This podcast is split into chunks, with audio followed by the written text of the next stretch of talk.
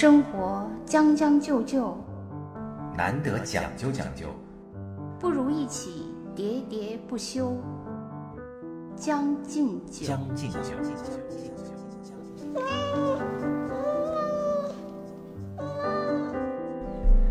大家好，欢迎收听我们新一期的将进酒，我是江山，我是兔子。这两天经历了一个特别鸡飞狗跳的日子，就是我不是有一个小花房嘛，然后这小花房它是整个的一个阳光房，对外算是半开放的，很多这个路过的人啊可以直接跟我那个说话。我这个花房呢就成了我们小区的社交中心。你知道那个饮水机效应吧？听说过这次吗？就是每个公司就是饮水机跟前是这个公司的八卦集散地。我家的这个花房就是我们小区的饮水机。然后就是一是很多那个邻居们来问这个种花种草的知识，另外一个呢，就是很多老人在家里头比较孤独的老人，因为子女都在外面那个工作嘛，然后有时候看我在家里就会来找我来求助，其中大部分来求助我的都是电子产品问题。我之所以说这几天是鸡飞狗跳的一天呢，是有一位老人在我正忙着给花换盆的时候就来敲我窗户，敲我窗户之后呢，然后就以那个半命令的语气说，来小伙子，还叫我小伙子，说来快那个你把我微信给我搞出来。这个我说什么这个微信搞出来啊？我一看就说，他说我微信没了。我一看就是他那个微信消失了嘛，我就说怎么会消失呢？这老太太就大概80多岁吧，然后就那个抱怨说，嗨别提了，说我那个闺女要出国，就把她的手机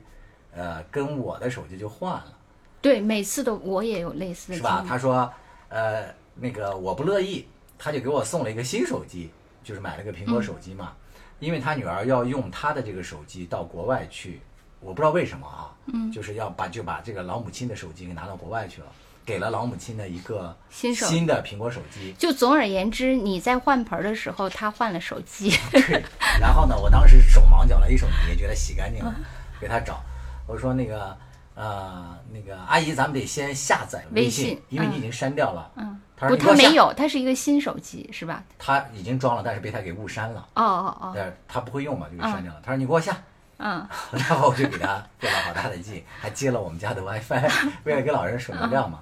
就给他那个下载完了。下载完了之后你得登录啊。我说那个阿姨，您把您的微信的号告诉我。他说什么微信还有号？然后他说我叫什么什么那个静待花开之类的这种。我说阿姨不是，得是有一个登录号。我哪知道登录号啊？你给我找。我就先给他上课，讲了半天才讲明白嘛。对，我真的因为我跟你有完全相似的经历，就是首先我先说第一点啊，就是那个发生问题一定出现在换手机上，我也是这个。然后呢，换手机是问题的诱因，然后之后第一步是装微信，这些都不算什么，永远是在登录问题上，而在登录问题上永远不知道账号是什么，之后当然就是密码问题。我这后来就费劲呢，我就说他后来终于理解了，说得要用手机号，我这手机看来是没法用，但他又很着急，非要用微信。我说为什么没法用了呀，阿姨？我就还很想帮他嘛。他说我这个手机和我女儿换了呀。他说我哪知道啊？我就得给他解释，阿姨换手机和换手机号是两个问题。他后来终于理解了，对他们都不明白这件事。对，然后他说我也不知道我手机号啊。我说简单啊，我说用你手机号打我的电话不就知道了吗？他说好主意，就打了一下就知道了嘛。知道了之后，然后那个你知道那个微信登录之后，就是如果说你不知道密码，他不是可以发短信验证吗？对。然后我就告诉他这个方法，然后呢也用他的回执的那个微信的那个短信号就验证了。结果，然后微信呢也不知道怎么设了一个，就是你短信验证完了之后，还需要再邀请一位朋友发送微信到你的账号上，写一串数字，比如说12345 6，然后微信才给你安全认证通过。然后我就说，阿姨，给您找一个认识的人，给他打个电话。他说那不就是你吗？对，他说我认识你啊。我说阿姨，我没有您的微信号，你加我呀。我都快崩溃了。后来好不容易让他理解了，是他原来已经加过的人。他说那给我老伴儿打吧，打电话给他那个80岁的那个老伴儿。然后那个老伴儿呢，死活不会把那串数字发给他，我又得给那个老大爷隔空教，说怎么把那串号那个数字发这个阿姨。他在发的过程中，他还对我将信将疑，他以为我是骗子，以为我控制了这个老奶奶。你是谁呀？为什么要发呀？哇，终于我都快崩溃了。我说那个我教了那个爷爷，可能又教了半个小时。后来我说阿姨，咱们换一个人吧。正在这时候，救星出现了。阿姨的小孙子很久联系不上阿姨，就打电话过来。这时候都已经1个小时过去了，我说你奶奶的那个微信怎么能登录不上来？我就给解释了半天。他说这样吧，我来给他发一串数字。终于在1个半小时之后解决了这个问题。我想就解决了嘛，没想到他没有离开，说这个微信肯定是不对的，说你给我下错了。说我原来点了这个微信，直接点名字就能发照片，现在怎么发不了了？我又得给他解释版本的问题。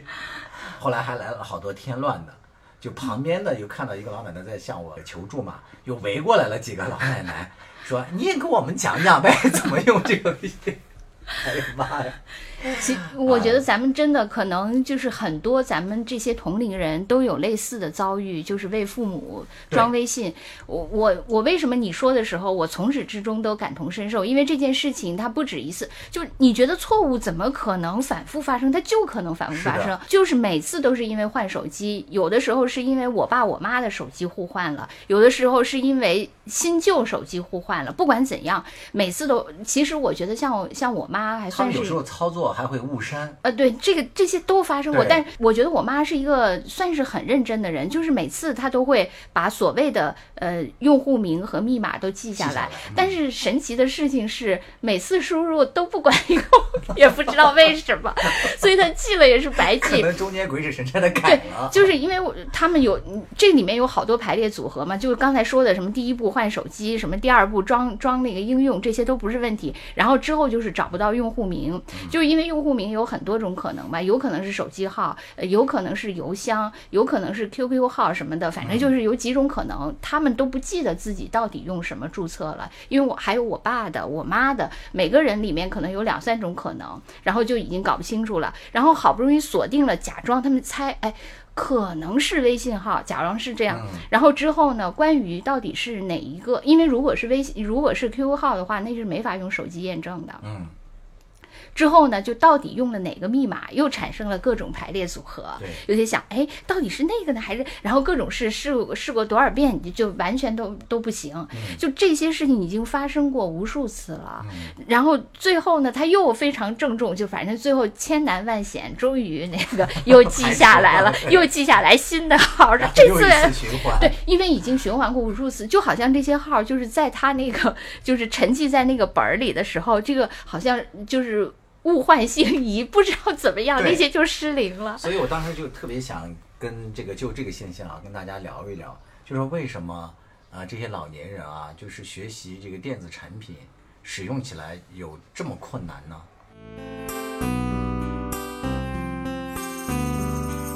不论天涯海角，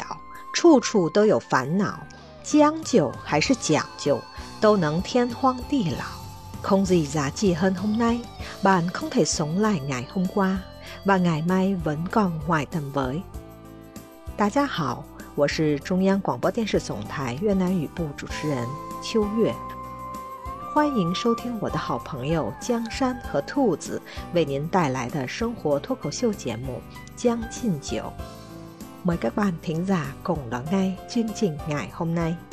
就这里面我觉得有好几个原因，我能想到的，我觉得第一个原因是比如说像我爸，我觉得他是一个很爱看电视的人。比如说我给他弄了很多种那个，就是比如说各种的应用可以看电视，他以前就只会看有线电视的那个直播和点播嘛。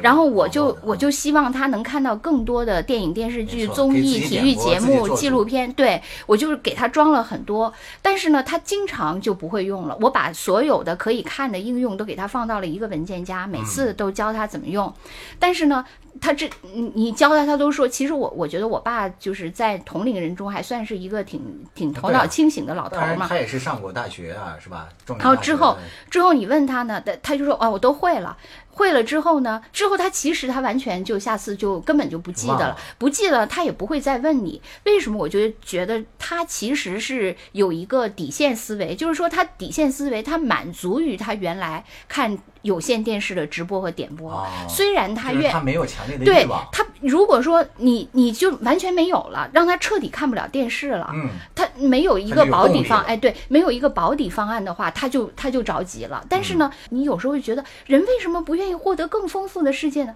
他就不，我觉得对老年人来说，他就不，因为对于他来说，只要惯性收看什么东西，对，就可以了。就是你的意思，这不是能力问题，实际上是他的意愿。对，他没有，就是如果说你让他彻底归零，那他可能不能行。但是如果他以前有个60分，他并不愿意费劲再去搞90分。哎，你说的这个我特别同意啊！我原来有一个同事啊，一个很好的一个主持人啊。他老家是外地的嘛，他在北京工作，他教会了他妈妈用微信，勉强能使用吧。然后呢，他是这个非常喜欢他的小侄女，他小侄女跟他那个哥哥一家还有他妈妈在外面的城市生活嘛，所以我这个同事呢就非常想定期看到他这小侄女的照片，所以他就希望他妈妈能学会用微信发照片这件事儿。所以他为了教会他妈妈呢，就在有一年过年的时候，他说他花费了一下午的时间，把如何发照片就用漫画的形式一步一步一步的画了出来，就不能再细了。他还给我看那个，他还挺得意的，我觉得也挺好的，我还发给我妈也参考。然后他妈也学会了，他那个还盯着他妈反复实操了几遍，然后才放心。结果等到他回到北京没一个星期，他让他妈给他发照片，他妈就又不会了。然后他就打电话给他妈讲，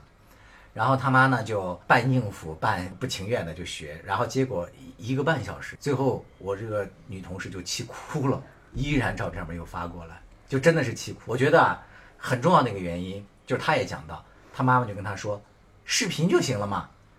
就是对他有可替代的，他就或者说打电话就行了，没有必要，就是跟你说的这个一样，他有那个底线思维了。咱们就觉得如果更丰富更好更自由是多好呀，但他们不觉得，因为他们已经习惯于原来的那些可以满足他们。另外呢，你也不得不承认，就是这几年就是这种迭代变化太快了。对，我记得咱俩当同事的时候，那个时候我们做那个互联网电视刚刚起步的时候，我记得咱们说什么不同的终端可以断点那个续播，一个用户，对，觉得好神奇。对，当时就觉得，哎呀，无非就是咱们做规划在这歪歪嘛，这对，这还不就是为了到时候去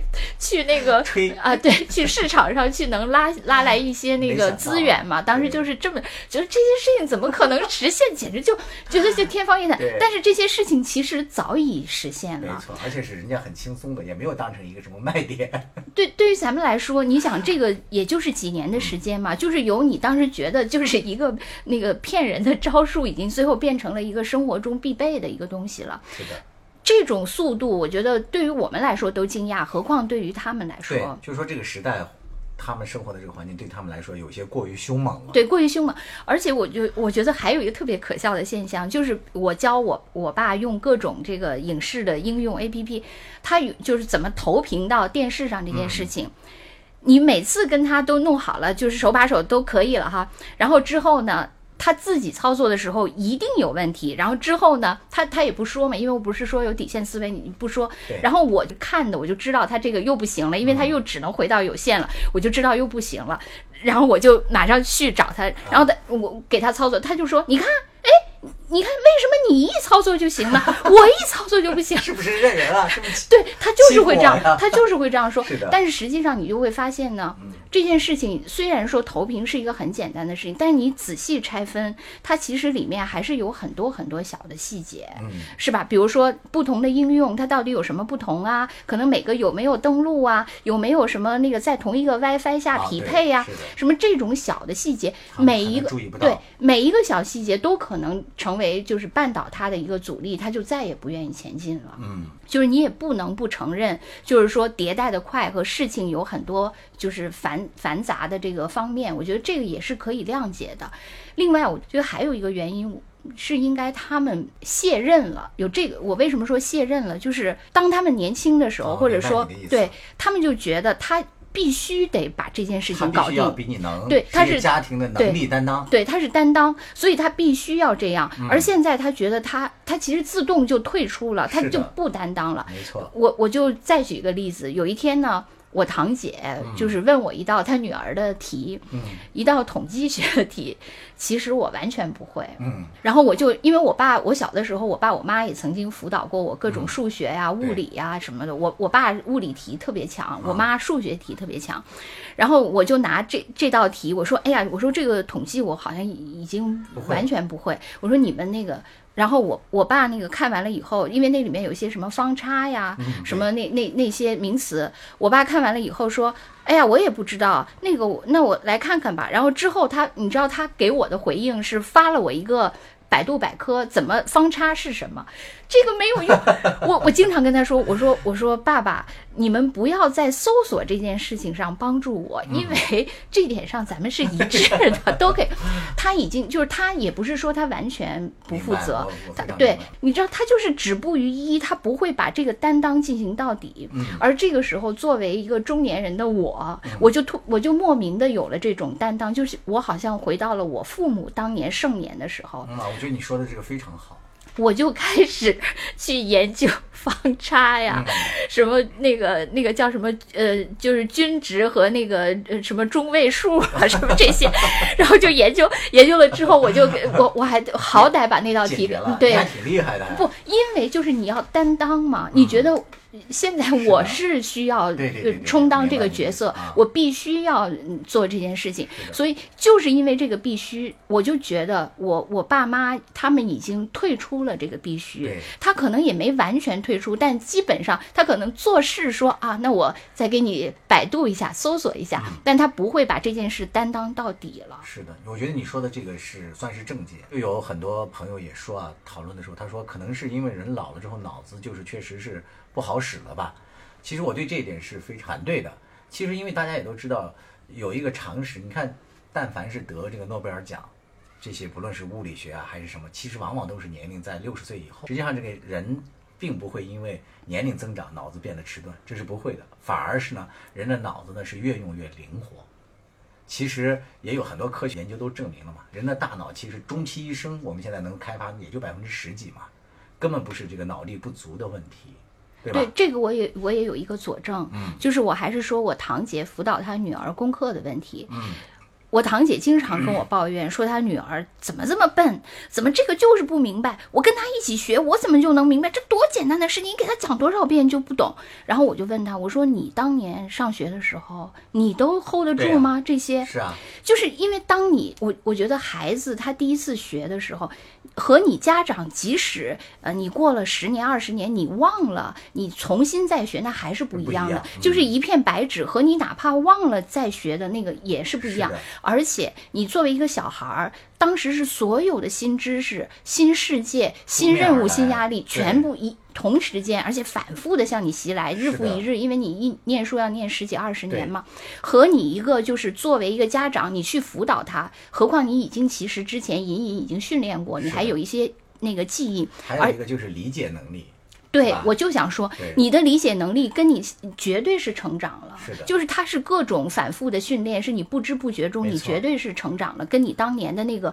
聪明程度其实是不一样。另外就是你还也不用面临这些孩子，就是说你尽管是跟他解同一道题，你不用去考试，你不用去应对老师对你的问答，其实你还是比孩子要轻松很多嘛。但是也是证明你，我就想说，也是证明你理解力确实比当年要强了。对，这个是还是要，但是我妈不承认这点，我跟她那个讨论过，她认为她自己衰退了，她认为她自己的衰退不是就是说分析能力或者说推导能力，她认为她的衰退，她认为老人的衰退体现在就是那种记忆力还有这种应激的那个东，她说对，她说她50多岁的时候，她第一次感觉到她自己的那个衰退了，是她去买早点，就是算那个油条什么烧饼应该多少钱。前，我妈是一个从小就是从算术到数学一直特别好的人，就是属于马上就可以算的那种人。然后那天她突然就发现她算不出来了，她在排队的时候，她就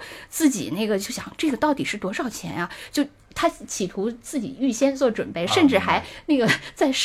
在手指那样掰算，算了半天她就哎对，她就算不出来了。从那个时候她意识到她老了，退化了。虽然他后来推导啊，就比如说算一个什么什么面积啊、什么体积啊这些他还凑合，但是那种就是直觉型的，就是加减这些他已经不灵了。嗯，对，你说的这个也是事实。就是刚才我不是说到有一些那个科学的论断嘛，说这个人的脑子其实是不会越来越笨，你如果是持续的锻炼它，它会越用越灵嘛。但是在这个短暂的一些记忆方面，它确实是会衰减。对这个事情在一段时间内的这个记忆，它确实不如年轻时候灵光。对，就像老年人就是经常说我对现在发生的事情、刚刚发生的事情都记不清了，但对很早之前的他反而会记忆非常深刻嘛。对，就所以他就是现实应激的一些已经不太行了。Hallo liebe Freunde, wenn das Leben dir 100 Gründe zum Weinen gibt, zeig, dass du 1000 Gründe zum Lachen hast。当生活给了你100个伤心的原因，你就还他1000个微笑的理由。我亲爱的朋友，你好，我是你的德语主播殷帆。有人说德国人是全球最讲究的民族，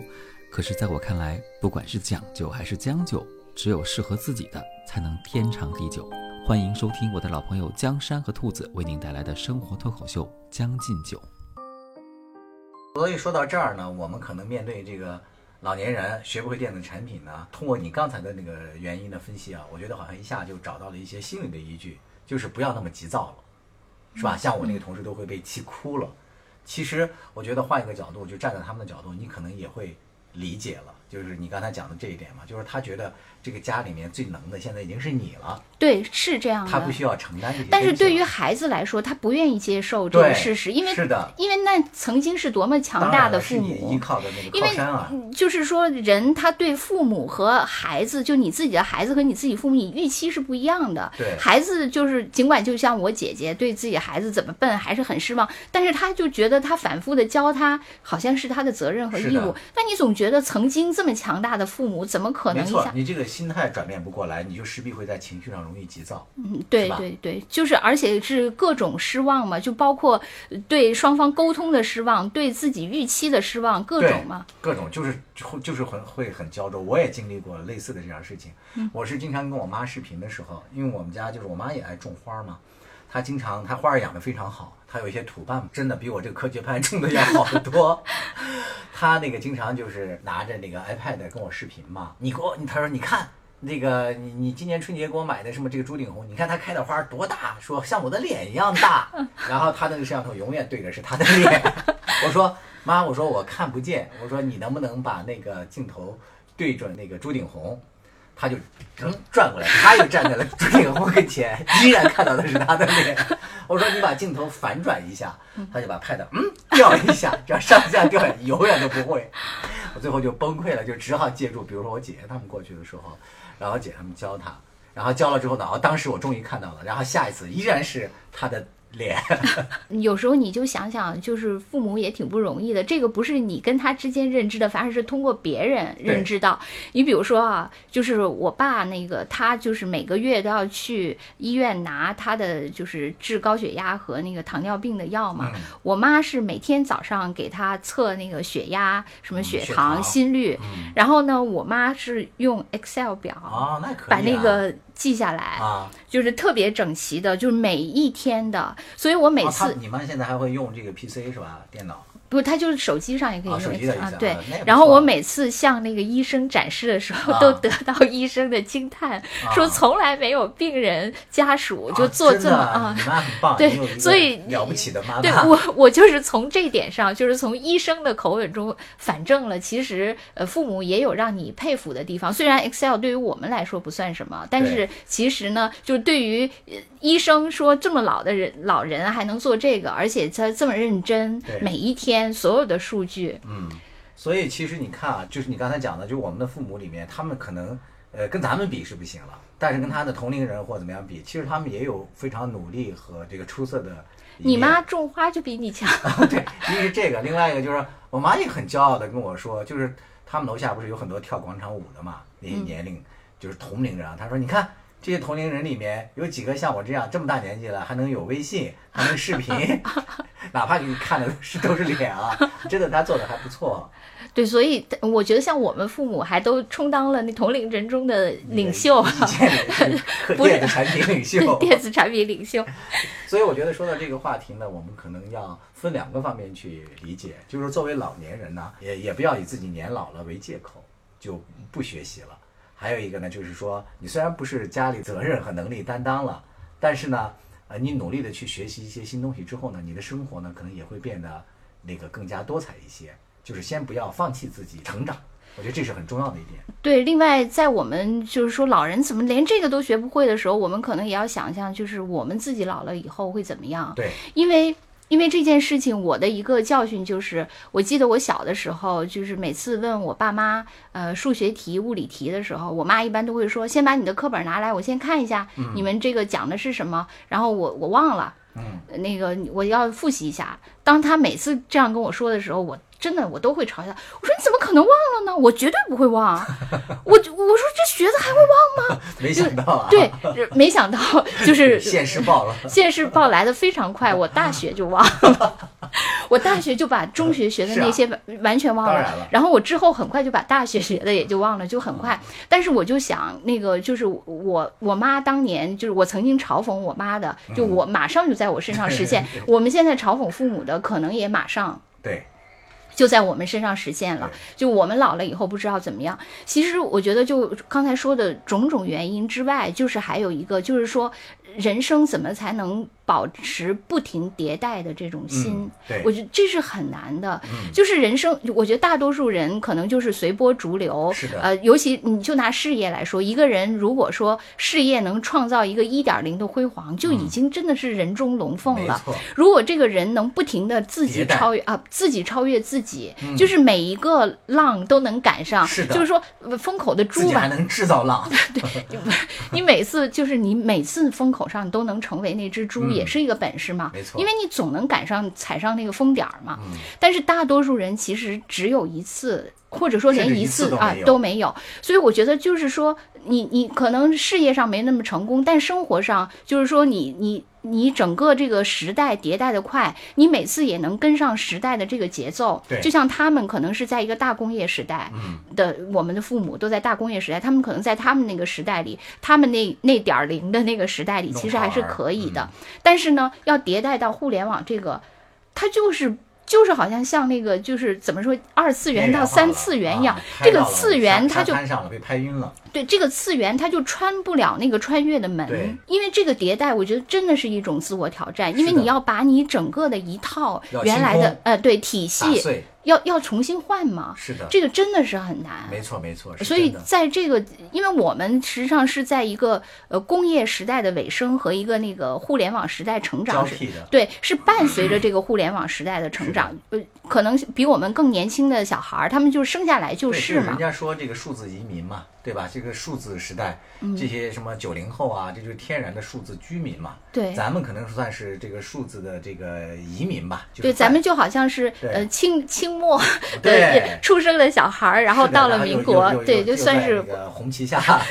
对，算是对。但是对我们的这个父母他们来说啊，就是彻底的这个遗老了，对，就是这个原始时代的了啊，所以对他们要重新成长了，对他们来讲可能确实就艰难了。因为你每次给他们讲，就像你刚开始说的，他们说什么是账户名，我是什么花开什么，对，因为他这些东西对他来说是一个全新的体系，他没法理解那个体系，他因为他是参照他旧体系里没有这些东西。但是呢，虽然说难呢，也不是说没有。这个不可能，对吧？我就想给大家分享一个特别励志的例子，就是有一年我们去旅行嘛，就是沿着那个新疆，就是京新高速公路开车嘛，在这个中间就遇到了，在甘肃境内吧，就遇到了一个从新疆旅行回去的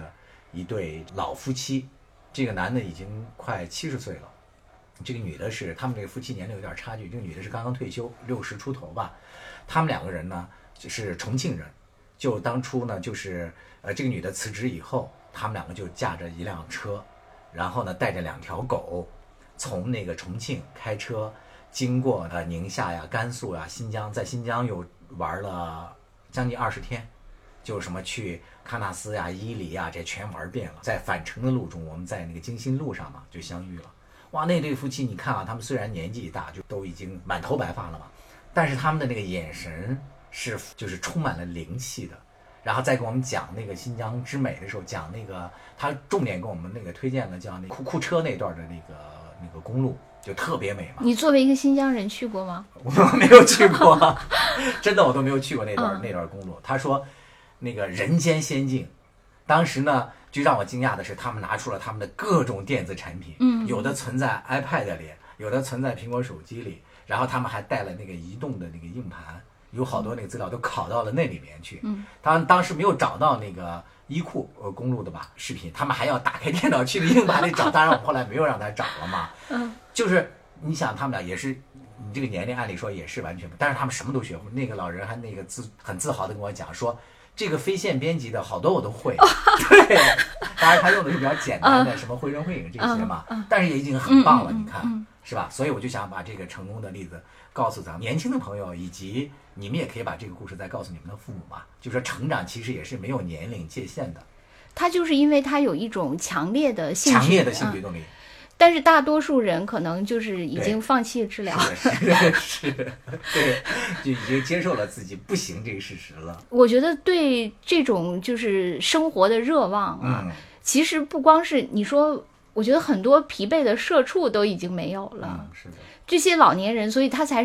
是生命力在支撑着他。对，很多人因为都日常就早已经疲了。对，所以说生活到底将就一辈子完了呢，还是努力，哪怕在死前也要讲究一下呢，这还是一个永恒的辩题啊。有可能这个人一辈子都将就，最后临了讲究了一个超级豪华的葬礼，是吗？能够握紧的就别放了，能够拥抱的就别拉扯，时间着急的冲刷着，剩下了什么？原谅走过的那些曲折，原来留下的都是真的，纵然似梦啊，半醒着，笑着哭着都快活。谁让时间是让人猝不及防的东西，晴时有风阴有时雨，争不过朝夕，又念着往昔，偷走了青丝，却留住一个你。岁月是一场有去无回的旅行，好的坏的都是风景，别怪我贪心。